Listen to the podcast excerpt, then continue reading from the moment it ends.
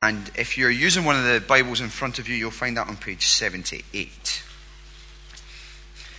As you're finding your way there, let me just remind you of what we've been doing as we've walked through uh, the commandments 1 to 4 so far. We're very much reading through these and inviting us, with the aim of inviting us to, in a sense, look in them as in a mirror.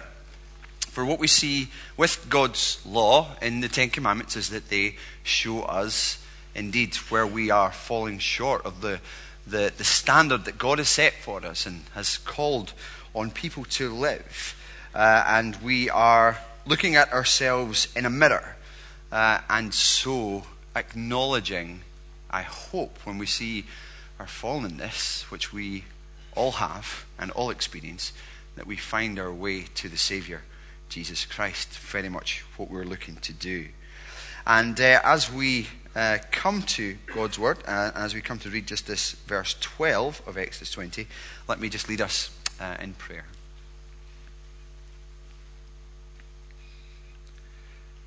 Father, we know, as your Word says, that this Word is living and active, that it is sharper than any double edged sword, that it penetrates even to dividing soul and spirit, joints and marrow, judging the thoughts and attitudes of the heart. Nothing can be concealed from you. You see all things. Everything is uncovered and laid bare before the eyes of him to whom we must give, a, an, a, give an account. Lord, we pray that as we gaze into the mirror of this fifth commandment tonight, you would indeed pierce our hearts, show us our need for you. In Jesus' name. Amen. Well, one verse. Exodus 20, verse 12. God's word says, Honor your father and your mother, so that you may live long in the land the Lord your God is giving you. Short verse. Not necessarily a short sermon.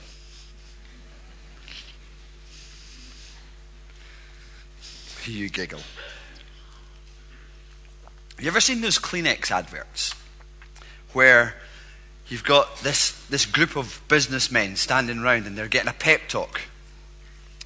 And you just think, well, this is interesting. Someone from Kleenex is trying to tell these people what to do. And then the camera kind of zooms around the side of these, these group of very, they look very esteemed and very respectable people. And to turn around, and then behind them, there's a toddler in a suit, like one and a half years old throwing them this triple velvet toilet roll, saying, Right, guys, here's what we're going to do. This is the best product yet. I want you to do this, I want you to do that, and just start dishing out the orders. Have you seen that? It's rather disturbing in some sense. It's odd. And I think it's odd because it kind of grates a little bit with us. I mean, it's strange to see a child in charge of, apparently in charge of a firm.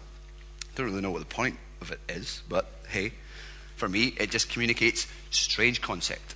Okay? Strange concept. Strange concept in employment, absolutely. But also for me, a strange concept even in family life. I wonder how transferable this is. Often, I, I don't know if you've seen this for yourself, that it's a strange concept in family life when we see children taking authority taking a lead, dishing out orders, etc., dishonoring parents, assuming authority, and indeed self rule. It's an interesting mentality. I don't think it's necessarily a new thing. I think it's part and parcel of something of, a, of an innate rebellion and uh, rebelliousness in each of our lives. I mean, I suppose many of you will have heard of Pink Floyd. Many of you will have heard of their song, which goes, We don't need no education. Well, by the sense of your grammar, it sounds like you do. In some respects, we don't need no thought control. Oi, teachers, leave those kids alone. Well, that's troublesome. What I'm trying to communicate here, just, just I hope you're sensing just some of the ill feeling towards us. It's not, something's not quite right. And what I want to say in presenting to you the Bible's view is just that it presents a very stark contrast to that, a different view of family and a different view of authority from any of those representations I've mentioned. The Bible really straightforwardly presents a model of the family in which parents possess an authority over their children that it's a non negotiable and essential part of the health and happiness of the family. Okay? Hope that's clear. The faithful parent, in other words, is one who rightly, and I stress the word rightly, respects and fulfills that authority. And the faithful son or daughter is one who rightly respects and honours their parents and indeed their authority.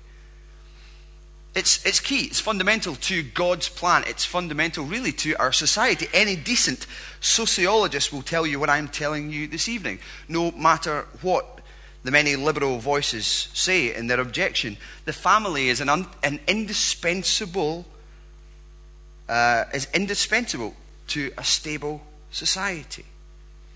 And within the family, parental authority, when used and not abused, it's invaluable in equipping a child and in contributing to the furtherance, indeed, and the continuance of the stability of society. What I want us to see, the Bible presents essentially the family unit as central to God's plan because the family indeed is, in God's eyes and in God's view, the training ground for all of life. I think this is what we're seeing here in these Ten Commandments. Let's never ever forget the context of these. God has heard his people, Israel, enslaved in Egypt, crying out. They're being desperately oppressed. Wrongful use of authority right there. Okay? What he has done is he has, through the mediator Moses, saved them. He's taken them through the Red Sea. He's granted them the salvation. He brings them to this mountain called Sinai, already providing for their needs with heavenly bread and miraculous water and comes to this point and saying, okay, here's how I want you to live. You're going to be my treasured possession. Now, that's the way a father acts towards his children. In Exodus 19, he says, You're going to be my treasured possession. You're going to be a holy people. You're going to be set apart to look just like me, resembling the family likeness, if you like, in character. And he's showing them the right way to act as a father. And he's saying, This is fundamental for you. You're a people who are about to go on and inherit a land you're going to be a people. You're going to become a nation. This is important. The first four commandments have, are very specifically looking at okay, how do we relate to God? And the first thing that God does when we kind of zone out from this vertical dimension and look at the horizontal dimension of the Ten Commandments is start with the family.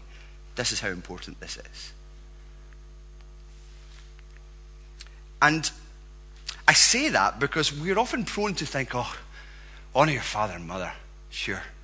It's part and parcel of being a child, isn't it? To be disobedient. You know? We're just part of our parents' sanctification, we sometimes think. But this, gets, this is serious, though. Let me show you just how serious. Turn over to Romans 1. We've been here a couple of times in our series, actually. In Romans 1, we see the seriousness of this.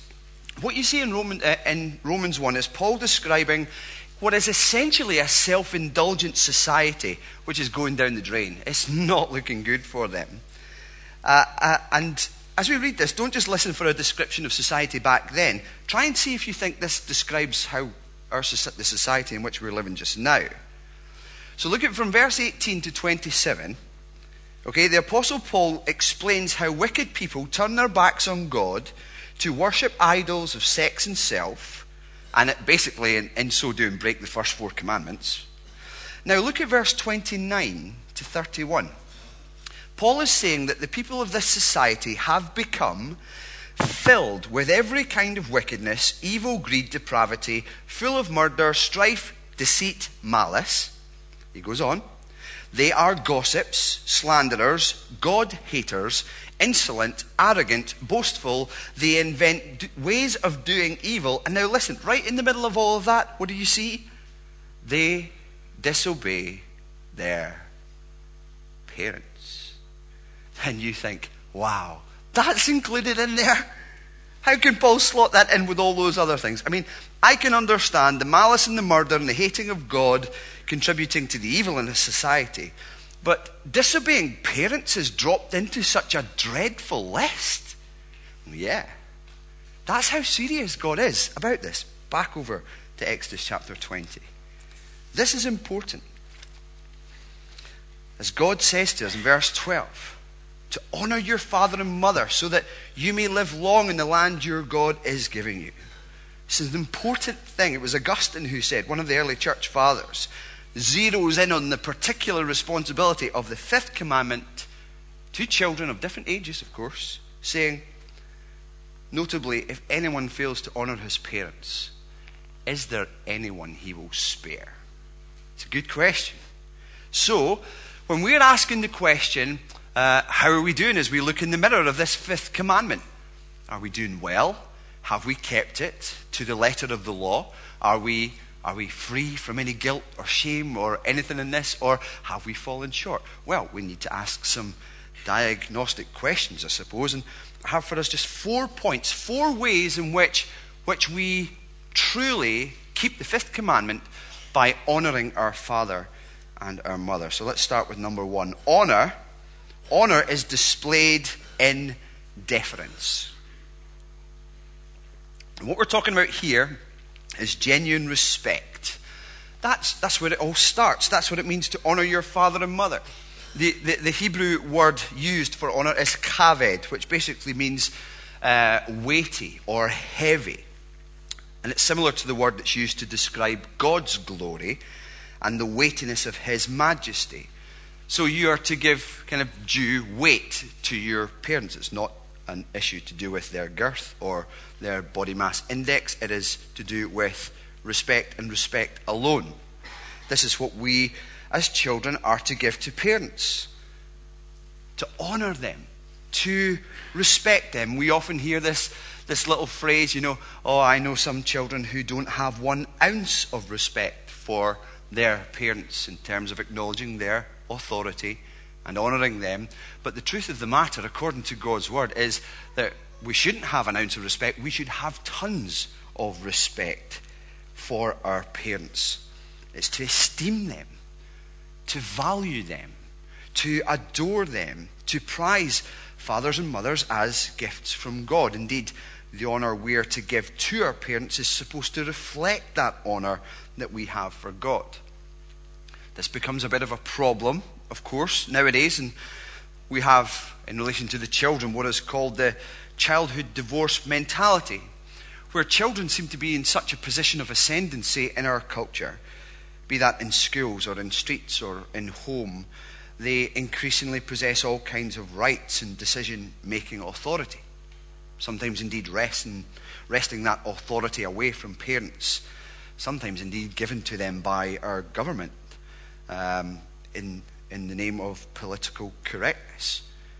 But in the home, children who take authority by, by that uh, which God has delegated indeed to their parents by saying, you know, I don't care what you say, mum or dad. Who do you think you are to tell me what to do? I'm old enough to make these decisions for myself, so I'll do it anyway. And in so doing, demonstrate disrespect, dishonor their father and mother, and break the fifth commandment. It's the way kids are involved in this. But God desires for all children to honor their parents, meaning we don't mock them either to their face, behind their backs. We don't speak unkindly about them.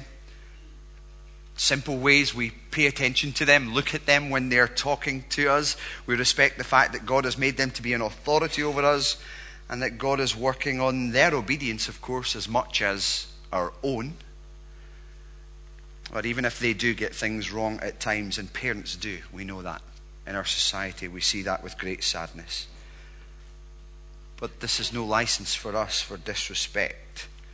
Perhaps it's more an opportunity for us to be forgiving. So the first thing we see that honor is displayed in deference, by the giving of genuine respect. The second thing we see is that honor is displayed in affection. Honor is displayed in affection.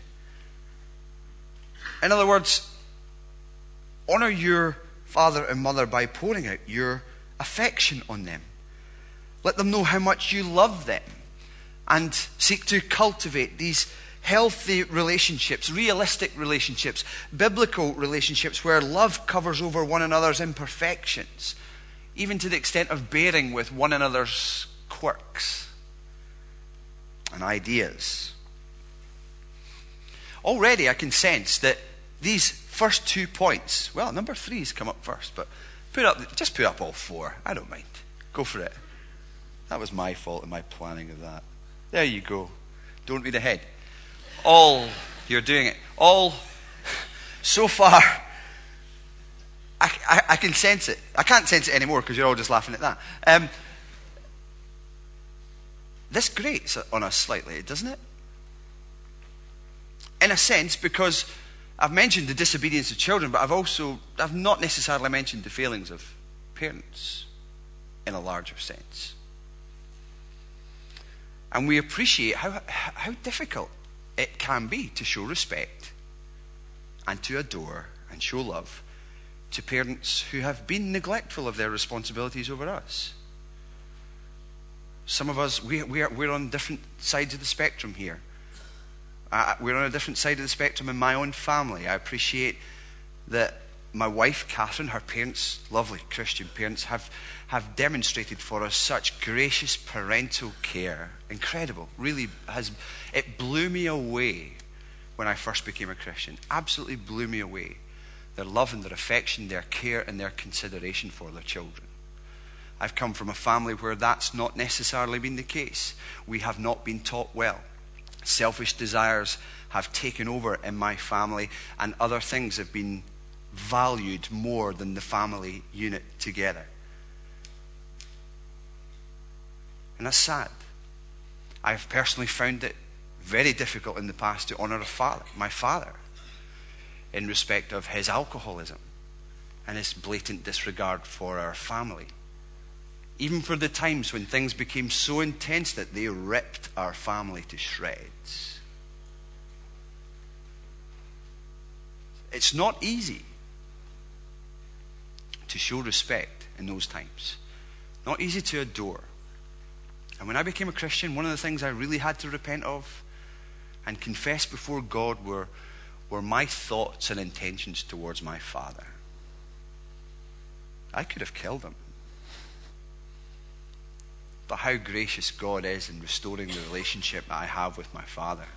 And though he is not yet a Christian, he is recovering indeed from his alcoholism and we are restored in our relationship. I say that just to let you know I'm not being unrealistic about this.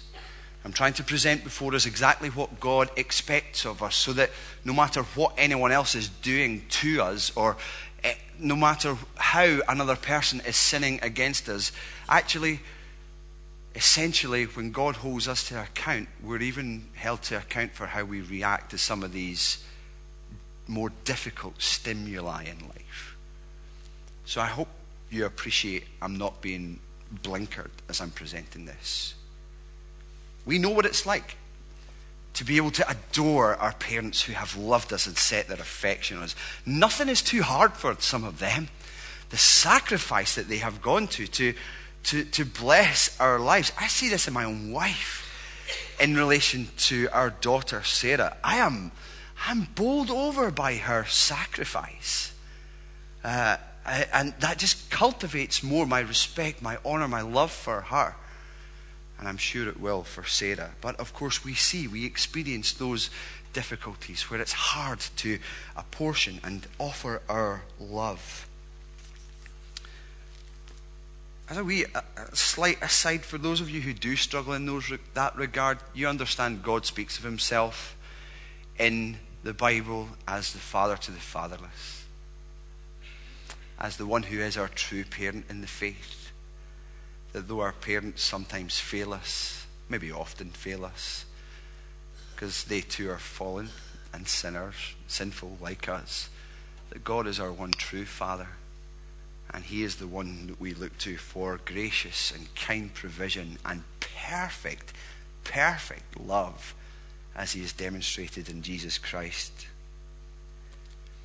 Maybe it's a moment for parents to say if you're not particularly good at winning the respect of your kids or in demonstrating your affection for them.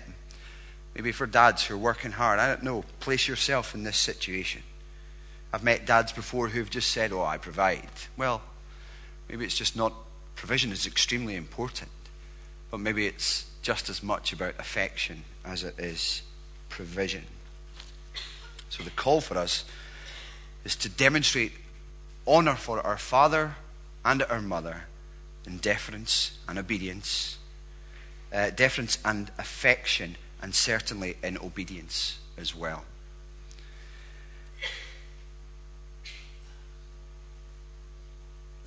You'll know you're keeping the fifth commandment if you are indeed doing what your parents tell you to do.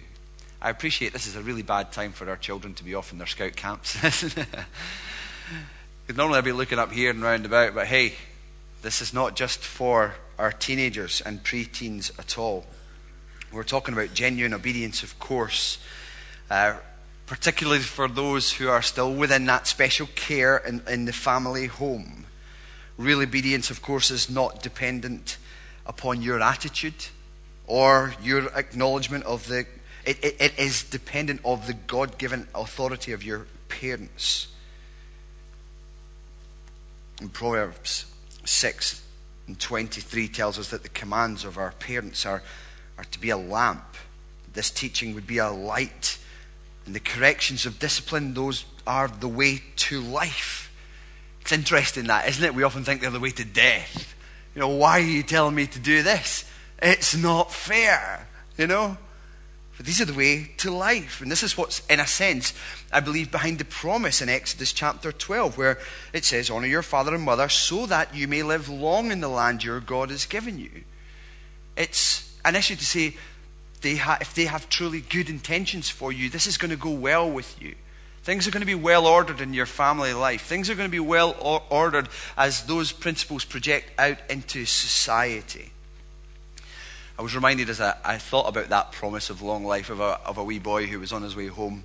Uh, and at church, they had, they had celebrated the 98th birthday of an old lady in the church. And, and the little boy, when he was going home in the car, just said, Dad, that Mrs. Gregg, she must have really honoured her father and mother. She was 98. She lived long. Now, I think the application of, of that promise should certainly be considered in a more general proverbial way, not to diminish or the promise and negate instruction whatsoever.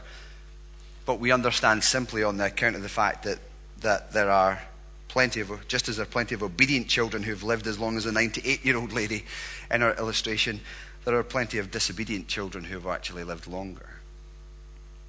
It doesn't invalidate the principle.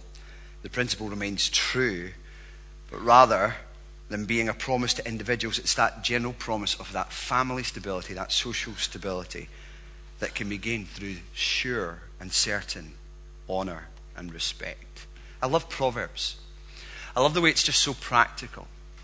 I love the way, for, for instance, in Proverbs 6, we hear a father speak to his son, My son, keep your father's commands and do not forsake your mother's teaching. Essentially, that's a command to walk in obedience. Bind them upon your heart forever, fasten them around your neck. When you walk, they will guide you. When you sleep, they will watch over you. When you awake, they will speak to you. It's incredible. Now, in the matter of obedience, there's always someone who, who kind of thinks, okay, if I'm, if I'm called to be obedient to my parents and they call me to do something which, which is sinful, you know, should I do that?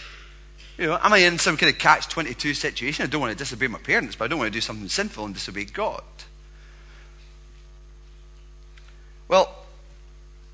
I would say you don't obey them. I think the obedience to our parents is always within the guiding instruction of God, His truth, and His righteousness. You are overall fundamentally accountable to Him.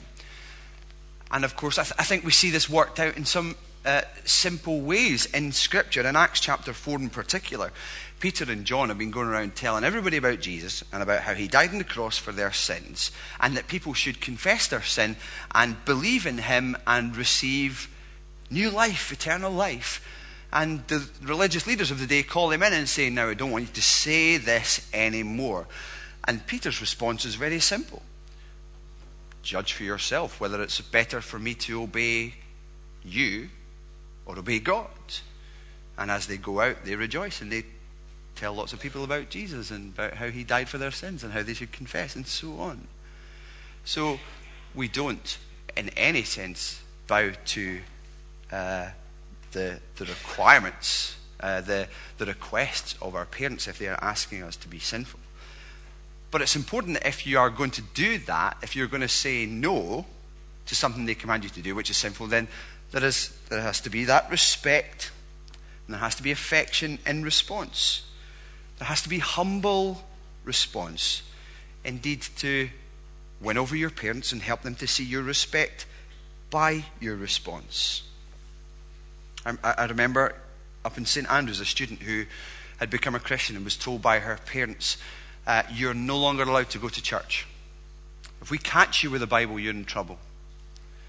Uh, and she came to us. I mean, actually, uh, she came. someone came into the church to tell me this person's outside and wants to see you. She's standing at the threshold of the door.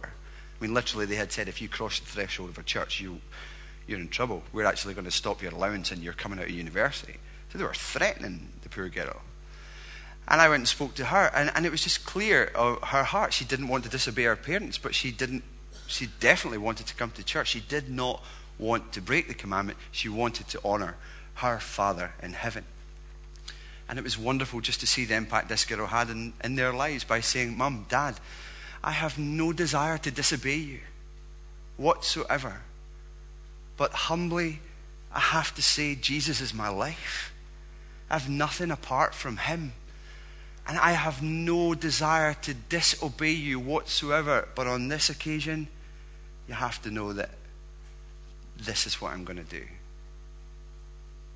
That's a winsome, respectful way to go about getting through that situation if we are called upon by our parents to do something which indeed is sinful. All that to say, we can honour our parents through humble submission in obedience. Fourthly, honour displayed in endurance, in continuing care. In other words, you can know you're honouring your father and mother when you respect, when you respect your affection, appreciation of your wis- uh, and of, of their wisdom.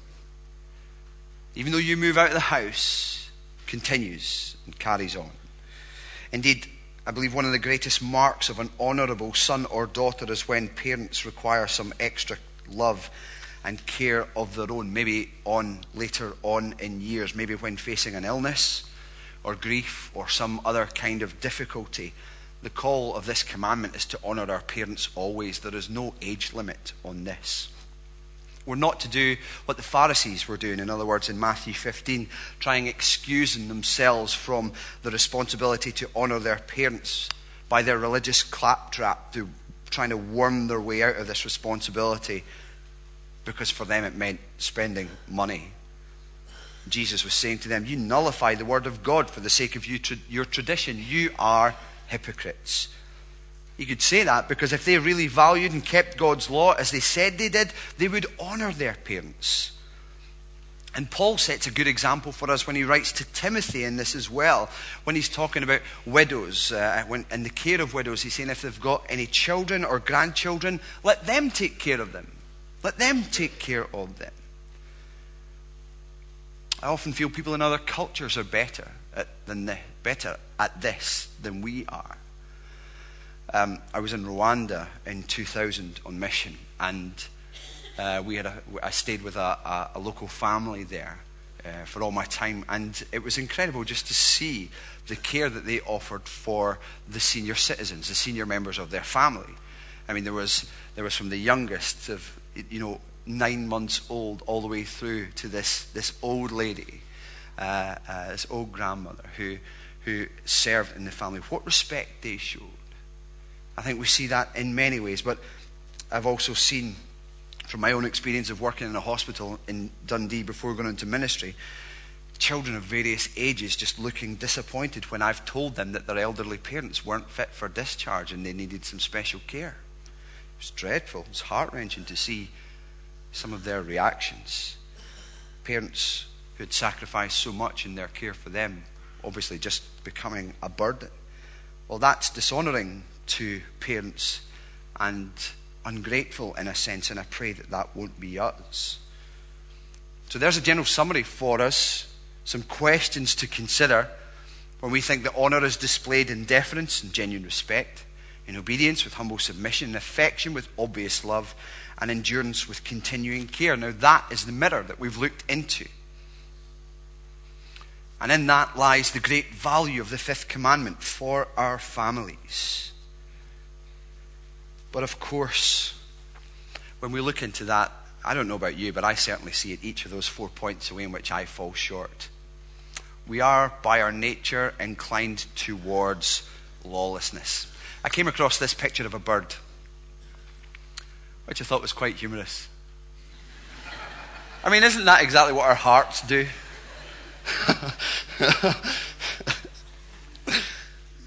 I know that's not what the sign means. It probably, yeah, it probably means don't shoot birds or don't drive over birds or something like that, but this seagull's just being really cocky.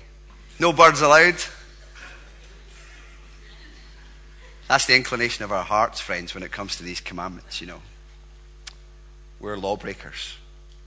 We fall short. We don't reach the perfection that God has set for us and, and demands of us by His holy and perfect justice. And that creates trouble for us. For when we fall short of His glorious standard, we are deserving of penalty. And that penalty for all is death. It's being held to account for these things. But here's the good news to all who have broken this fifth commandment. We need to hear that God loves those who dishonor their parents. That God sent his Son to die for those who dishonor their parents that Jesus receives those who dishonor their parents.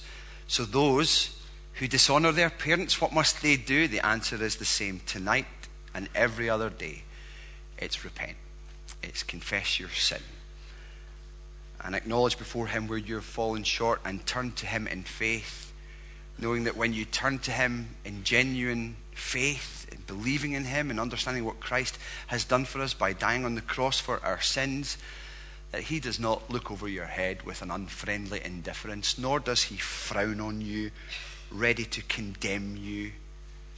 But as you have turned to him in faith, pleading the blood of Jesus Christ, you are received into the arms of a welcoming Father. And I pray you would see him like that tonight. And that you would come to him in that way. For this is what he's done for us in Christ in relation to our sin in this area, this fifth commandment, and in all other areas of life. You could say that by our sin and the accumulation of that sin, as one preacher has described it, God's anger and wrath, his deserved penalty, is in a sense behind a dam. We're 100 yards away from it. It's 10,000 miles high, 10,000 miles wide the dam breaks, the water absolutely rushes towards you. And just before it reaches you, a hole at your feet opens up, swallows all the water, leaving you safe and dry. That is exactly what Christ has done for us by dying on the cross for our sins. He has taken, absorbed into himself as he died on that cross and shed his blood the full penalty of God's wrath that was due for us for breaking the fifth commandment and every other commandment and committing every other sin that we commit in our lives. And he paid the price for us so that we might know him, so that we might be freed to know him and to love him, and so that we might be given new life. It's incredible. It's absolutely incredible. And the call for each and every one of us is to believe in the name of our Lord Jesus Christ and to understand what he has done for us by his death and to put our trust in him. Thank him for paying the penalty for our breach of every commandment So why don't you join me in prayer just now, just in the quietness of the moment?